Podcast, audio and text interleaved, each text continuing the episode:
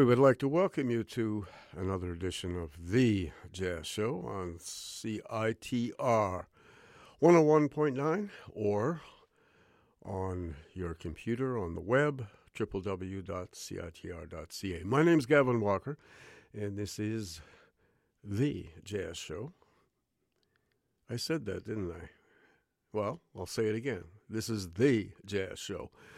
One thing I would like to remind you of before we go on with anything else is that uh, this week, uh, CITR is having its fund drive. This is our annual um, yearly uh, fund drive that uh, we ask you to donate a little or a lot to uh, CITR and uh, keep everything in shape and uh, all that kind of stuff.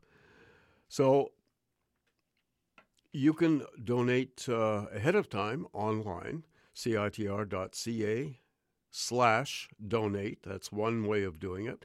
And you can use any credit card, all that kind of stuff. Uh, or you can uh, write this number down 604 822 8648 or 604 UBC unit. And on March the 9th, which is commencement day for the fund drive, you can phone in and make a donation, any kind of donation. Five bucks, ten dollars, twenty, and onward. And you can actually donate to a specific show. And if you say, um, for instance, if you want to donate uh, $30 to the jazz show, then you just tell the call taker um, it's for the jazz show. We would appreciate that very much. And uh, that's the way it's uh, going to be. We'll be talking more about that next week, of course, because it's Fund Drive Week and the show next Monday will be all about uh, music, but it'll also be a lot about the fund drive as well, and the reasons that uh, we need to um, raise money every year for uh, CITR. And of course, it's uh, extremely um, it's different radio than uh, what uh, is out there, and the, our programming is very um, broad and varied, and there's all kinds of interesting shows on CITR. Anyway, that's uh, what's happening, and the fund drive starts March the 9th and goes on to the 17th. That's the final day. All right. Our jazz feature artists.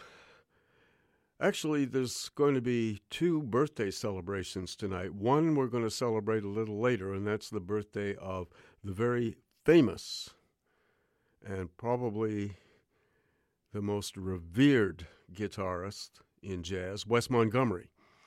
He's liked, liked by such a broad range of, of people. He was born on this day, March the 6th. But another guy who is going to be our jazz feature artist right on off the top is somebody who is lesser known. His name is Howard McGhee, and he plays the trumpet. Howard was a complete musician. He was also a great arranger and a wonderful composer as well. Howard McGhee is kind of one of the, I suppose, one of the more neglected figures in uh, the trumpet legacy in jazz music. Unjustifiably so, as you'll hear from this, uh, uh, our jazz feature album. Howard McGhee came up, uh, was born in Tulsa, Oklahoma March the 6th, 1918, and he was raised in Detroit because his family moved north. And uh, of course, he uh, learned how to play the trumpet in schools there and, and so on and so forth. And of course, as a young man, he uh, joined big bands because they were happening at the time. And that's how a lot of musicians got their schooling and uh, learned how to play and learn how to blend with other musicians musically and uh, read music and all those kind of important basics for any musician and uh, learn how to swing. And Howard McGhee swung. He's a great trumpet player. The thing about Howard McGhee, of course, um, is that he retained uh, some of that old school playing in his um, in his trumpet work. Now he was a thoroughly modern player, and he was considered to be one of the very first uh, modern jazz artists to play the trumpet. He came up with his running buddy, Fats Navarro, who went on to legendary status and became one of the, the biggest influences on trumpet, even though Fats's life was very short. Um, Howard McGhee uh, unfortunately, kind of fell by the wayside. And because I think he had that kind of old school um, uh, sound, uh, in his playing or old school influence in his playing. He wasn't considered as hip and as modern as, say, his contemporaries, Miles Davis, Dizzy Gillespie, and Fats Navarro, and to a lesser extent, Kenny Dorham. Howard um, had a quite an up and down career. Uh, he, after his big band experience, played with Lionel Hampton, Andy Kirk, a whole bunch of big bands, and headed out to the West Coast to Los Angeles and um, began uh, working there and joined Coleman Hawkins, the great uh, tenor saxophonist, the father of the tenor saxophone. And after his uh, tenure with Coleman Hawkins, uh, Howard became associated with Charlie Parker and made a whole bunch of recordings with Charlie Parker. And by that time, Howard was playing in a very modern style. Howard um, is on some of the classic Charlie Parker albums when when Charlie Parker was living in Los Angeles uh, in 1946, and uh, he Howard uh, appeared on uh, several um, recordings with uh, with Bird, and uh, actually composed several tunes. Um, and and helped uh, helped Charlie Parker arrange some of the music on, on these important sessions. And of course, they're now um, eternal jazz classics. After that, um, Howard moved, uh, headed for New York City.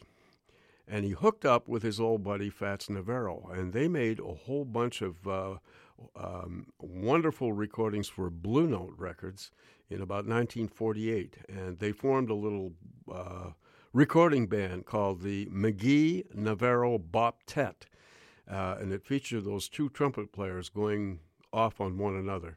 And those recordings are, are, are lessons for any trumpet player. A lot of people like Woody Shaw, Wynton Marsalis, contemporary trumpet players have studied those recordings.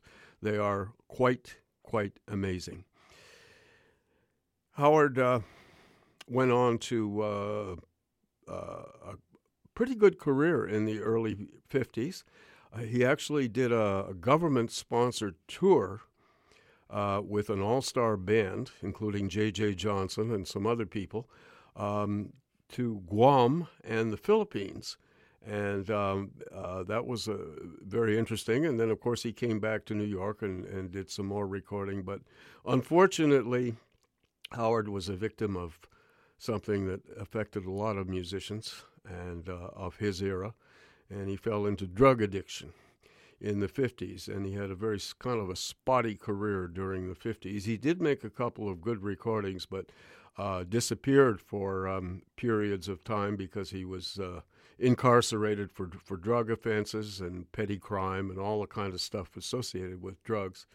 Um, in the late 50s, Howard emerged and uh, he began recording again. And obviously, he had lost nothing uh, in his playing despite his setbacks. And uh, he joined James Moody's band, which was a fine little band that uh, that Moody had. And uh, this is when he made our jazz feature album. Um, Howard, of course, had come back in full force, and uh, we'll get to the album in a minute. The rest of Howard's career was, um, again, uh, during the 60s. Um, he did very well, uh, recorded quite a bit, did a tour of Europe, actually, with Sonny Stitt, J.J. Johnson, and uh, was quite prominent. And um, unfortunately for uh, a lot of musicians of his era. Uh, the six, the early '60s were great, but by the time the late '60s rolled around, with uh, jazz clubs closing and uh, rock and roll taking over um, the music business, uh, people like Howard McGhee were kind of put out to pasture, unfortunately. Um, he wasn't the only one. But he somehow survived into the 70s and uh, um, began teaching. And he actually um, uh, put together a big band in New York and, and, and went on and continued to play and became kind of a, an icon for um, younger musicians. He actually taught a whole lot of professional musicians arranging, composing, and also uh, um, taught trumpet. And Howard uh, lived until age 69. He died in 1987. Anyway, we go back to our jazz feature recording. This is what we're really getting to. And this is a wonderful record, and it's called Maggie's Back in Town. Maggie was Howard McGhee's nickname, of course. Everyone who knew him called him Maggie. And uh, this is uh, why this album was uh, titled that. And it was uh, released on Contemporary Records. Howard um, recorded it, of course, in Los Angeles in June of 1961. And he picked out three people to back him up. One of them was the genius, and I mean genius in the true sense of the word, of modern jazz piano. And I'm talking about Phineas Newborn Jr., who was absolutely magnificent on this. Usually we hear Phineas in a trio setting, but we'll hear him here how he is so beautifully backs up the trumpet um, and of course solos with uh, uh, absolute. His solos are amazing. Phineas Newborn Jr. on piano, the great Walker, Leroy Vinnegar on bass, and some wonderful creative drumming by the one and only Shelly Manne. and of course Howard on trumpet. The selections on this album are uh, pretty straightforward. We open with a Howard McGhee original and it's a pretty simple tune, but it's kind of neat and it features an interplay between Howard and, and uh, Phineas Newborn. It's called Demon Chase. Then the second tune is, uh, of course, a standard tune, and it's a bluesy version of Willow Weep for Me. And tune number three is an up tempo tune, uh, usually played a little slower, but Howard takes it pretty fast, and it is Softly as in a Morning Sunrise by Sigmund Romberg. Then a tune by Howard's buddy, Teddy Edwards. And this is uh, probably Teddy's most famous composition. It's a tune called Sunset Eyes. That's tune number four. And then another Teddy Edwards composition uh, dedicated to Howard, and it's called Maggie's Back in Town, the title track. And then we go to a version of George Gershwin's most famous tune, or one of his most famous tunes, Summertime. And we end with a tune by Clifford Brown, and it's a lip and finger buster. And Howard McGhee just plays it so beautifully, and it it uh, closes the album out. the The tune is called Brownie Speaks.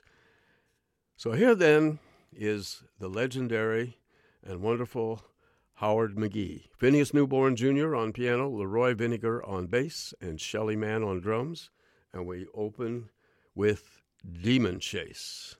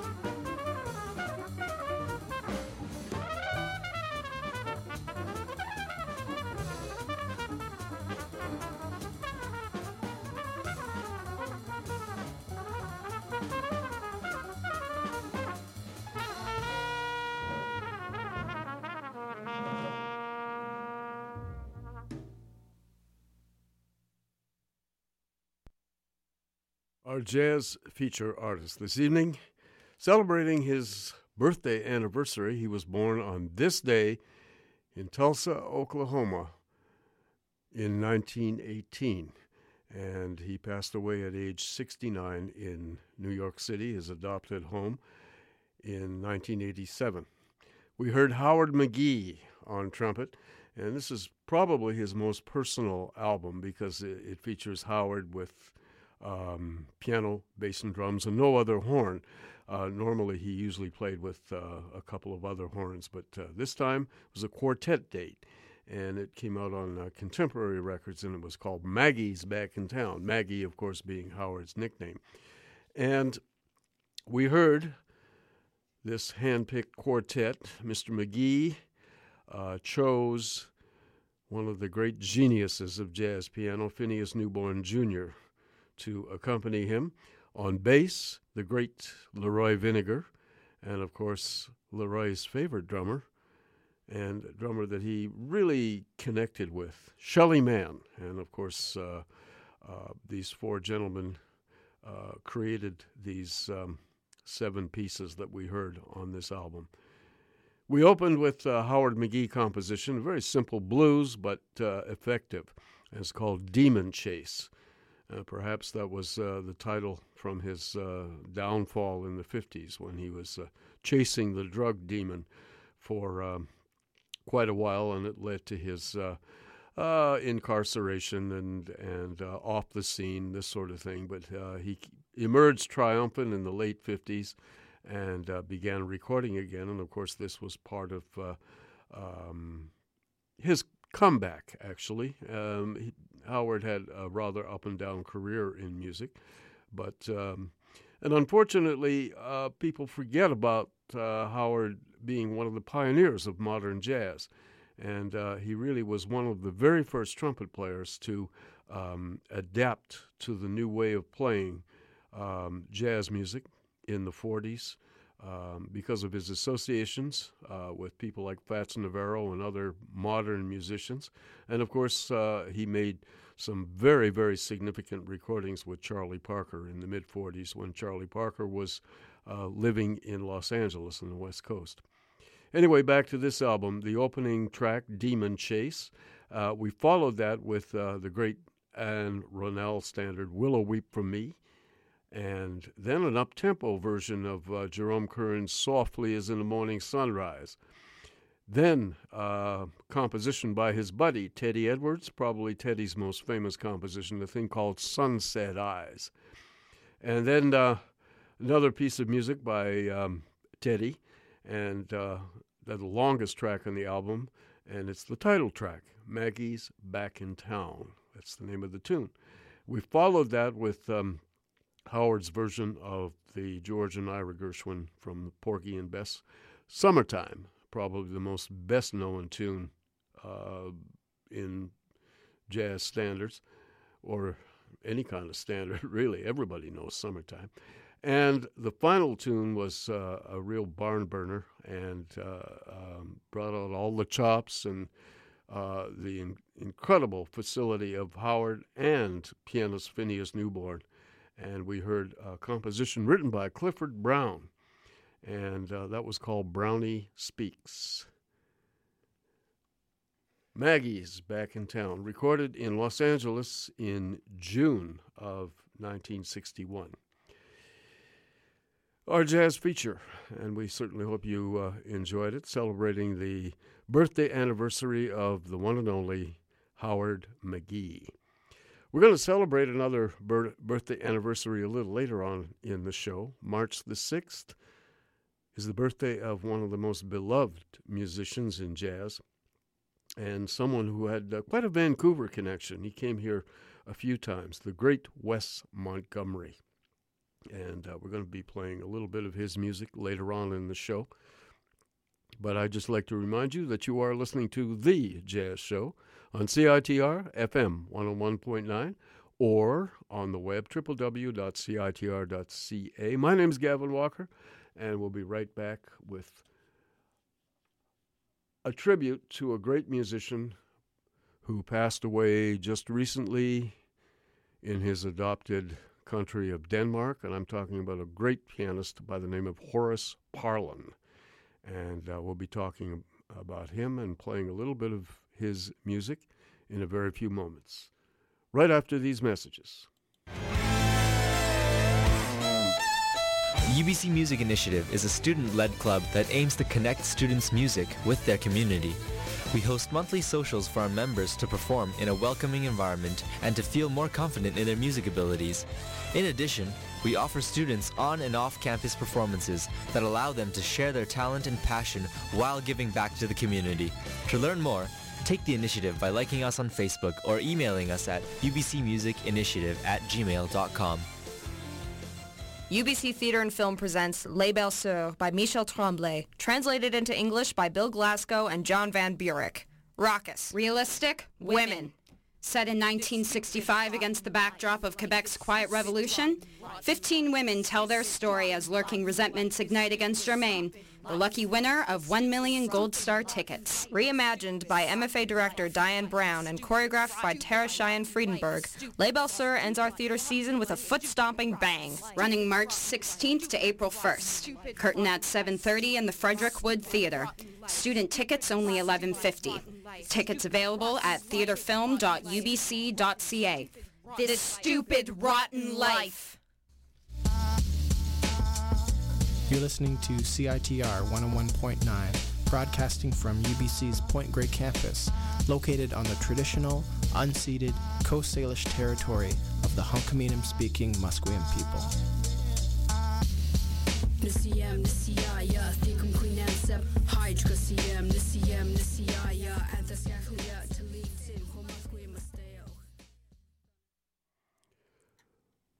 We're going to listen to some music now that involves a wonderful pianist by the name of Horace Parlan. Now, Horace probably became best known for his work on some of Charles Mingus's most famous recordings. Um, Blues and Roots uh, for Atlantic, and of course the famous Mingus Ahom, Mingus's best-selling record on Columbia Records. Horace was part of um, the Mingus organization at the time, and um, my friend uh, John Handy, who is now the only surviving member of those bands, uh, told me some beautiful stories about Horace and how he is such a, a gentle um, soul and a wonderful man.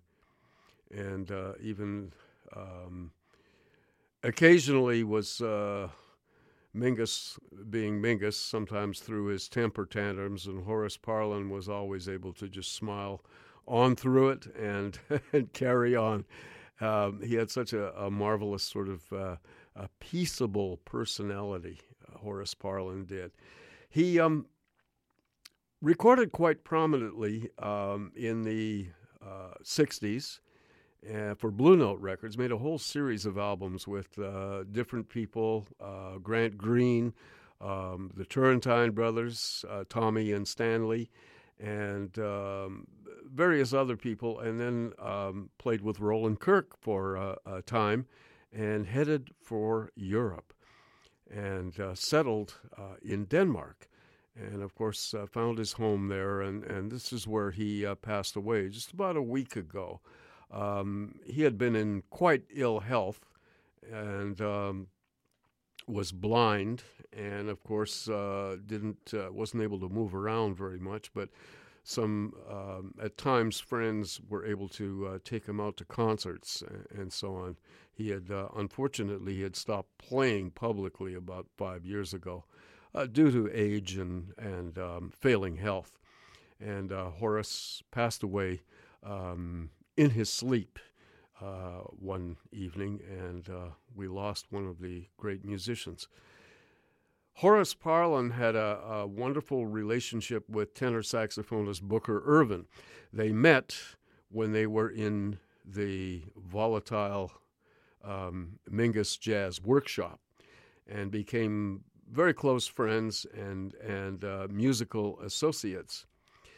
And what I'm going to play for you is we're going to hear Horace Parlan speak, and he's going to play a beautiful piece of music that he wrote after hearing of the untimely death of Booker Ervin. Booker died in 1970, and um, Horace Parlan composed this piece of music for his friend Booker Ervin, and, and he talks about him before he plays the piece. This is um, we hear Horace on piano. Um, and uh, he's going to tell you a little bit about Booker Ervin and his history with this great musician. And then we're going to follow that with a very, very um, three or four pieces, uh, or two or three pieces at least, from a wonderful album by Booker Ervin with Horace Parlan on piano. Uh, from a, a, famous album that uh, Booker did for Candid Records, one of his uh, finest at the time um, called "That's It," and we're going to hear some music from from that. We're going to hear uh, three tunes from that album with Booker Ervin on tenor saxophone, Horace Parlan on piano, George Tucker on bass, and Al Harewood on drums. Interestingly enough, when Booker Ervin got uh, this record date, um, he decided on the rhythm section. Horace Parlan, George Tucker, and Al Harewood uh, were working as a house rhythm section uh, at uh, Minton's uh, in New York. And, and backing up all kinds of uh, great musicians. And Horace said, or Booker Ervin felt that this was the best rhythm section for him. And of course, with his close re- relationship with Horace Parlan, they were a perfect pair. So that's what we're going to hear. We're going to hear, first of all, the voice and the piano of Horace Parlan, the late Horace Parlan, uh, telling you all about his relationship, musical relationship with Booker Ervin. Then we're going to hear some music from this album called That's It. And we'll tell you more about the tunes after we hear the music. So we begin with this very beautiful tribute to Booker Ervin called Lament for Booker Ervin. Here is the voice and the music of Horace Parlan. The music you've listened to for the last 28 minutes is by a very warm, passionate human being who is unfortunately no longer with us. My association with Booker began with the Charles Mingus Jazz Workshop of the late 50s. And I must say that this introduction to his music left a very powerful impression on me. So powerful, in fact, that uh, I always have wanted to be associated with him from a musical standpoint, and we have always been very close friends. After the Mingus experience, we formed a group known as the Playhouse Four. And this group consisted of Booker and myself, the late George Tucker, and Al Harewood. And we made a few records together, and the group lasted for about one year. And economic conditions forced us to disband at the end of that time. Even though we from that time really never got a chance to do that much playing together. We have always kept in very close touch with each other. And I have followed his career uh, even during the time that he was here in Europe. And I know from talking with many musicians and people here that he left a very beautiful impression, both musically and as a person with the people here. One of the things I regret is that we did not get a chance to play more together. We often talked about it, especially when he came back from Europe, but unfortunately, it never materialized. But I'll always remember his music and always remember him as a person. And I'd like to dedicate this tune to him, and it's called Lament for Booker Ervin.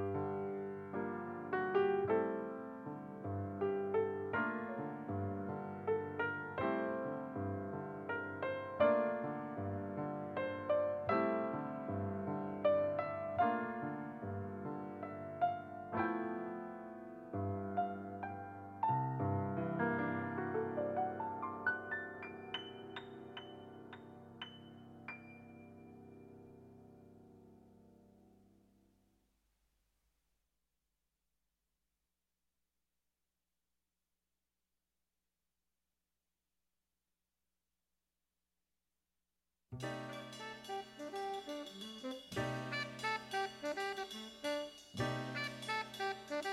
you.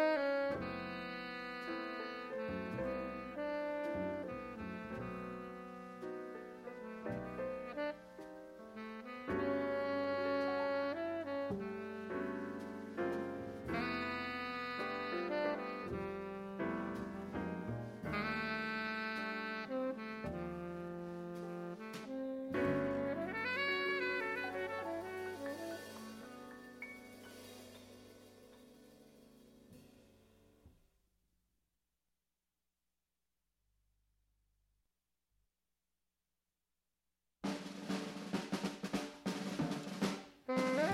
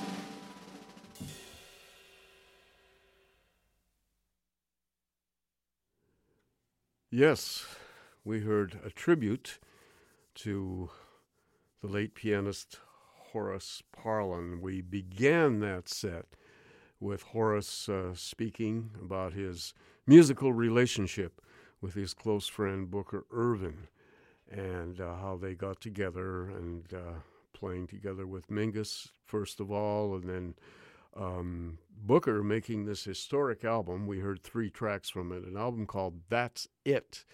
And it was recorded for the Candid label. And Booker, of course, picked this wonderful rhythm section with his pal Horace Parlan on piano, George Tucker on bass, and the very tasteful Al Harewood on drums. And uh, first of all, we heard this very beautiful, um, moving lament for Booker Ervin with the speaking voice of Horace Parlan, and then, of course, his uh, beautiful uh, piece played on piano. And then we moved to this album. Uh, that's it.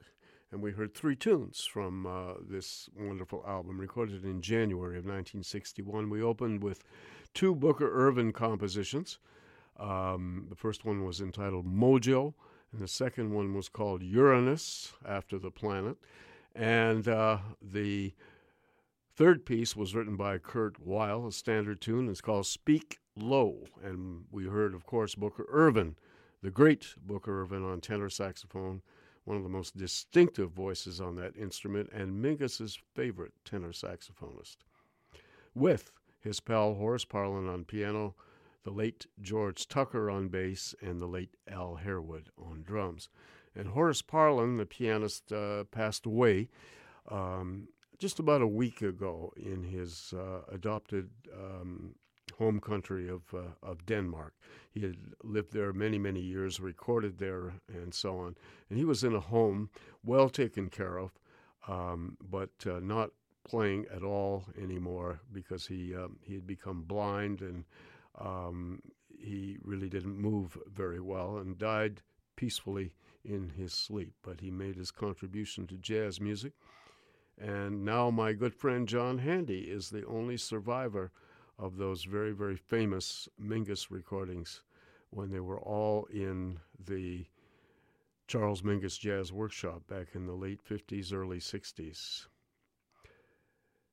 All right, you are listening to The Jazz Show on CITR FM 101.9 or on the web, www.citr.ca. And we have a few announcements. My name's Gavin Walker, by the way. And uh, we are going to. Um, our jazz feature artist was Howard McGhee, and I mentioned this um, these recordings that he did with his buddy Fats Navarro. They um, they went way back into uh, they were bandmates together in several bands, and they they had a mutual admiration society.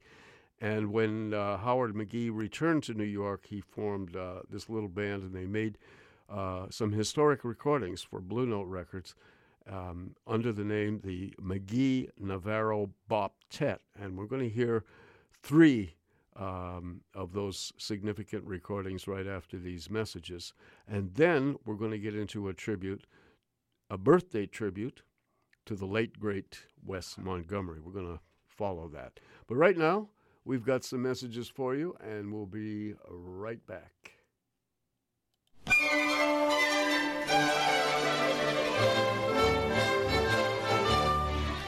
Want to know what's up at UBC? Read the Ubyssey. It's only the largest student newspaper in Western Canada, and it's written and edited entirely by UBC students. The Ubyssey is your source for on campus news, culture, and sports. New editions come out every Monday and Thursday, for breaking news as well as amazing videos and blogs, check out ubc.ca.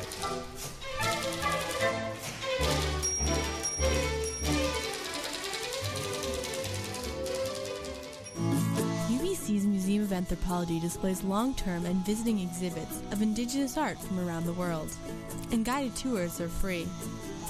Our permanent collection features one of the world's finest exhibits of Northwest Coast First Nations art. Our collection includes 36,000 ethnographic pieces, 535,000 archaeological pieces, and over 600 pieces in the Koerner Ceramics Gallery. There's a lot to take in, Luckily, at the Museum of Anthropology, final exams are always take home. If you've never checked out this world class facility, now's your chance. The Museum of Anthropology is located right on campus and free for all UBC students and faculty. Come enjoy our collection and resources.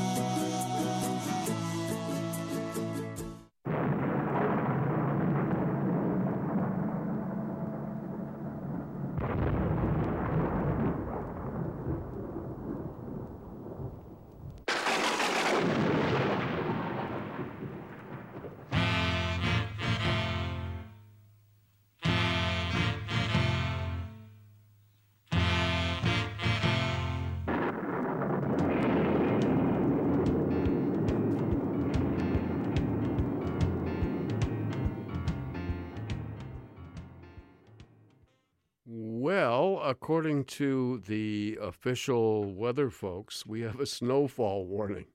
Ah, it, it's March already. No more snow, but we're supposed to be getting some more. We got a little, uh, some on the weekend, some actually a lot, depending on where you were. So um, the snow mixed in with rain is supposed to begin overnight, and we're going to have a low of about plus one. It's still cloudy out there, as far as I know, but um, I can't see outside. But I checked on the uh, weather thing; it's still cloudy. But we may be getting some snow uh, tonight.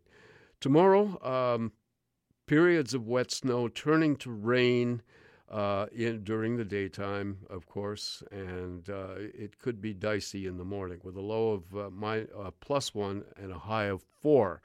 So whatever snow we're going to get is going to be diluted and then will uh, likely disappear um, later on in the day if we get any accumulation at all. It's still a guessing game with this stuff, but uh, one never knows. Wednesday is going to be cloudy with a 60% chance of a shower with a low of plus one and a high of five. And then rain Thursday, Friday, Saturday, and Sunday with lows between zero and highs up to between eight and nine degrees. So there you go. Rain, rain, rain, rain, rain. All right. As I mentioned earlier, uh, we heard um, Howard McGhee, the great trumpet player, player and uh, played one of his uh, seminal albums. But um, as I mentioned before, he formed this uh, little band that uh, he recorded with uh, in the late 40s when he returned uh, from the West Coast to New York City. And he and his buddy Fats Navarro, one of the most influential trumpet players in jazz history, modern jazz history. Fats' life was very short. Unfortunately, he was 26 years old when he died in 1950 and um, uh, unfortunately a victim of drugs and, and uh, ill health. But uh, Fats Navarro was amazing uh, as a trumpet player. Now, he and McGhee formed this band called the um, McGhee Navarro Boptet, and we're going to hear the three tunes that they recorded for Blue Note Records uh, back in October of 1948. So Howard McGhee and Fats Navarro on trumpets, along with uh, one of my favorite alto saxophonists from this period, Ernie Henry. And on piano and vibes, the one and only Milt Jackson. On bass, Curly Russell, and on drums, Kenny Clarke. Now we're going to hear three tunes uh, from this uh, session. The first one was um, called The Skunk. It was written by Tadd Dameron. Then the there's a co-composition here, a real finger buster for trumpet players, uh, called Boperation. And then the final tune is an up-tempo thing called Double Talk. Now these three pieces are really uh, models for so many uh, trumpet players, modern jazz trumpet players, Wynton Marsalis, uh, uh, Woody Shaw, all the trumpet players studied these recordings because um, there's some great, great playing on these. So we're going to hear these three recordings. Beginning with The Skunk.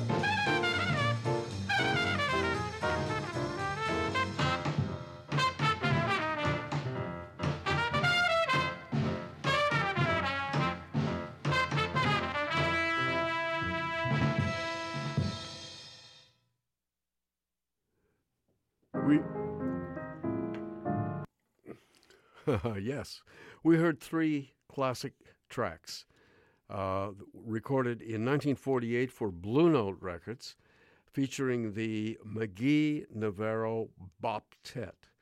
And uh, the people involved here, of course, Howard McGhee on trumpet, who we heard on our jazz feature at the beginning of the show, the great and sadly lamented Fats Navarro on trumpet, and uh, one of the most influential trumpet players in the history of jazz, Ernie Henry. Uh, on alto saxophone. We heard Milt Jackson playing both piano and vibes and Curly Russell on bass and Kenny Clarke on drums. And when Milt Jackson was soloing on vibes, uh, Howard McGhee switched over quickly to piano to accompany Milt uh, as well. So just to straighten that one out, we heard three tunes. We opened with uh, Tadd Dameron's uh, classic blues called "The Skunk," and then we heard a co-composition by McGhee and Navarro called "Boperation." And the final tune, which came out on a Blue Note 12 inch 78, which meant that they could play for about five minutes, um, a tune featuring kind of a battle between the two trumpet players, a musical battle. And uh, that was called, of course, appropriately enough, Double Talk. And again, it was a co composition of the two uh, protagonists, Howard McGhee and Fats Navarro. Recorded in New York City, October 11th, 1948 some classic music by two great trumpet players that, of course, uh, um, listened to by generations of modern trumpet players as great examples of uh, top quality modern jazz. Howard McGhee and Fats Navarro, the McGhee Navarro Boptet. Mm-hmm. All right. You are listening to The Jazz Show on CITR FM 101.9 or on the web, www.citr.ca. I encourage you to uh, check out a couple of websites. One of them is the website of the Coastal Jazz and Blues Society. That's a very, very good website, and it's got all kinds of links.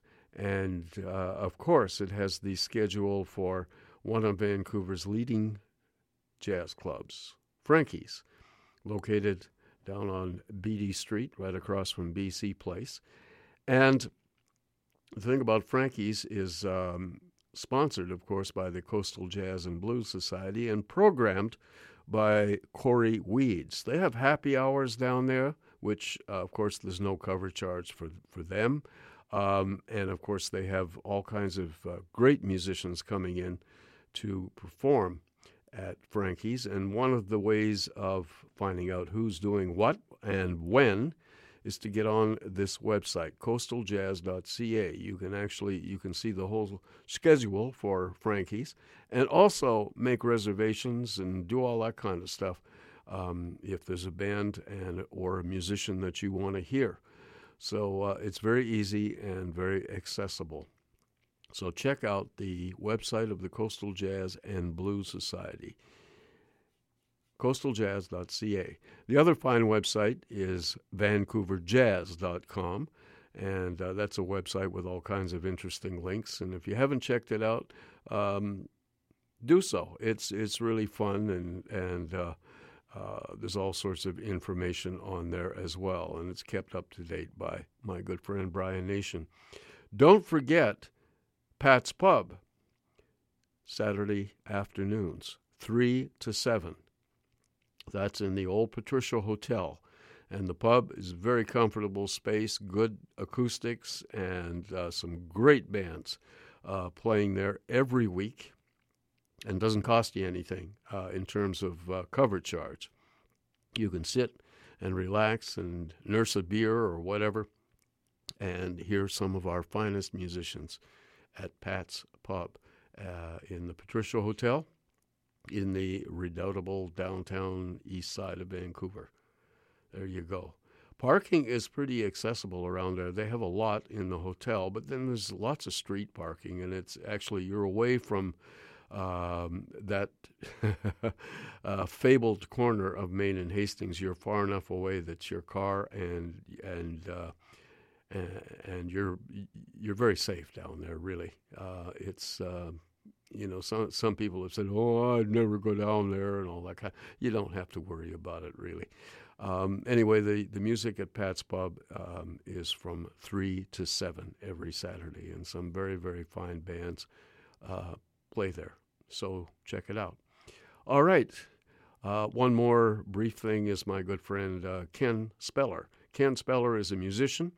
He has a, a business called Music at Home, uh, and he comes to your house and teaches you how to play the saxophone, the flute, or the clarinet. And if you're interested in doing that, uh, he's a great teacher, and he'll advise you on uh, renting or buying instruments if you don't have one, and uh, all that kind of stuff. But he also repairs instruments too. So if you already own uh, a saxophone or, or clarinet or flute or play them all, um, you know that these instruments, whether you're a professional, amateur, or student, you know these these instruments have to be kept in shape. And Ken Speller has his own repair shop in his home. So he doesn't charge you an arm and a leg to uh, tweak your horn or give you a complete overhaul or anything like that. And he's very, very fair and a very, very good repairman as well. So he can be reached at 778 800 1933. That's by phone. 778 800 1933. Or you can reach them via email, K Speller, K S P E L L E R, underscore 14 at yahoo.ca kspeller underscore 14 at yahoo.ca. Ken Speller. All right. Wes Montgomery was born today, March the 6th. And of course, he is one of the most revered and best loved musicians in jazz, and of course, one of the foremost jazz guitar players. Um, Wes Montgomery, of course, um, never used a pick. Um, he's basically self taught on guitar. Wes didn't read music either. Um, he did everything by ear. An amazing musician. Um, super, super talented and taken from us. Uh, he was far too young, died of a, uh, a, heart attack. Wes was not a drug user or anything like that, but he, he worked really, really hard. But um, the unique thing about his playing style is that he never used a pick, he used his thumb and got that unique Wes Montgomery sound that uh, every guitar player that I know, whether they play uh, rock and roll, funk, um, alternative, any kind of music, they all love Wes Montgomery. And um, I've never met a guitar player that has ever said anything bad about Wes Montgomery. So his music appeals to so many people. We're going to hear him with a working band that he had uh, together in the mid 60s. This was recorded um, overseas in Europe while he was on a tour with that band. And we're going to hear Wes on guitar and the wonderful and still with us ha- Harold Mabern on piano. Now, Harold's been to Vancouver many times, and, and uh, he's a real institution. Arthur Harper on bass, and my old friend and birthday buddy, we were both born on the same day in the same year, Jimmy Lovelace on drums, the late great Jimmy Lovelace, one of the more underrated drummers.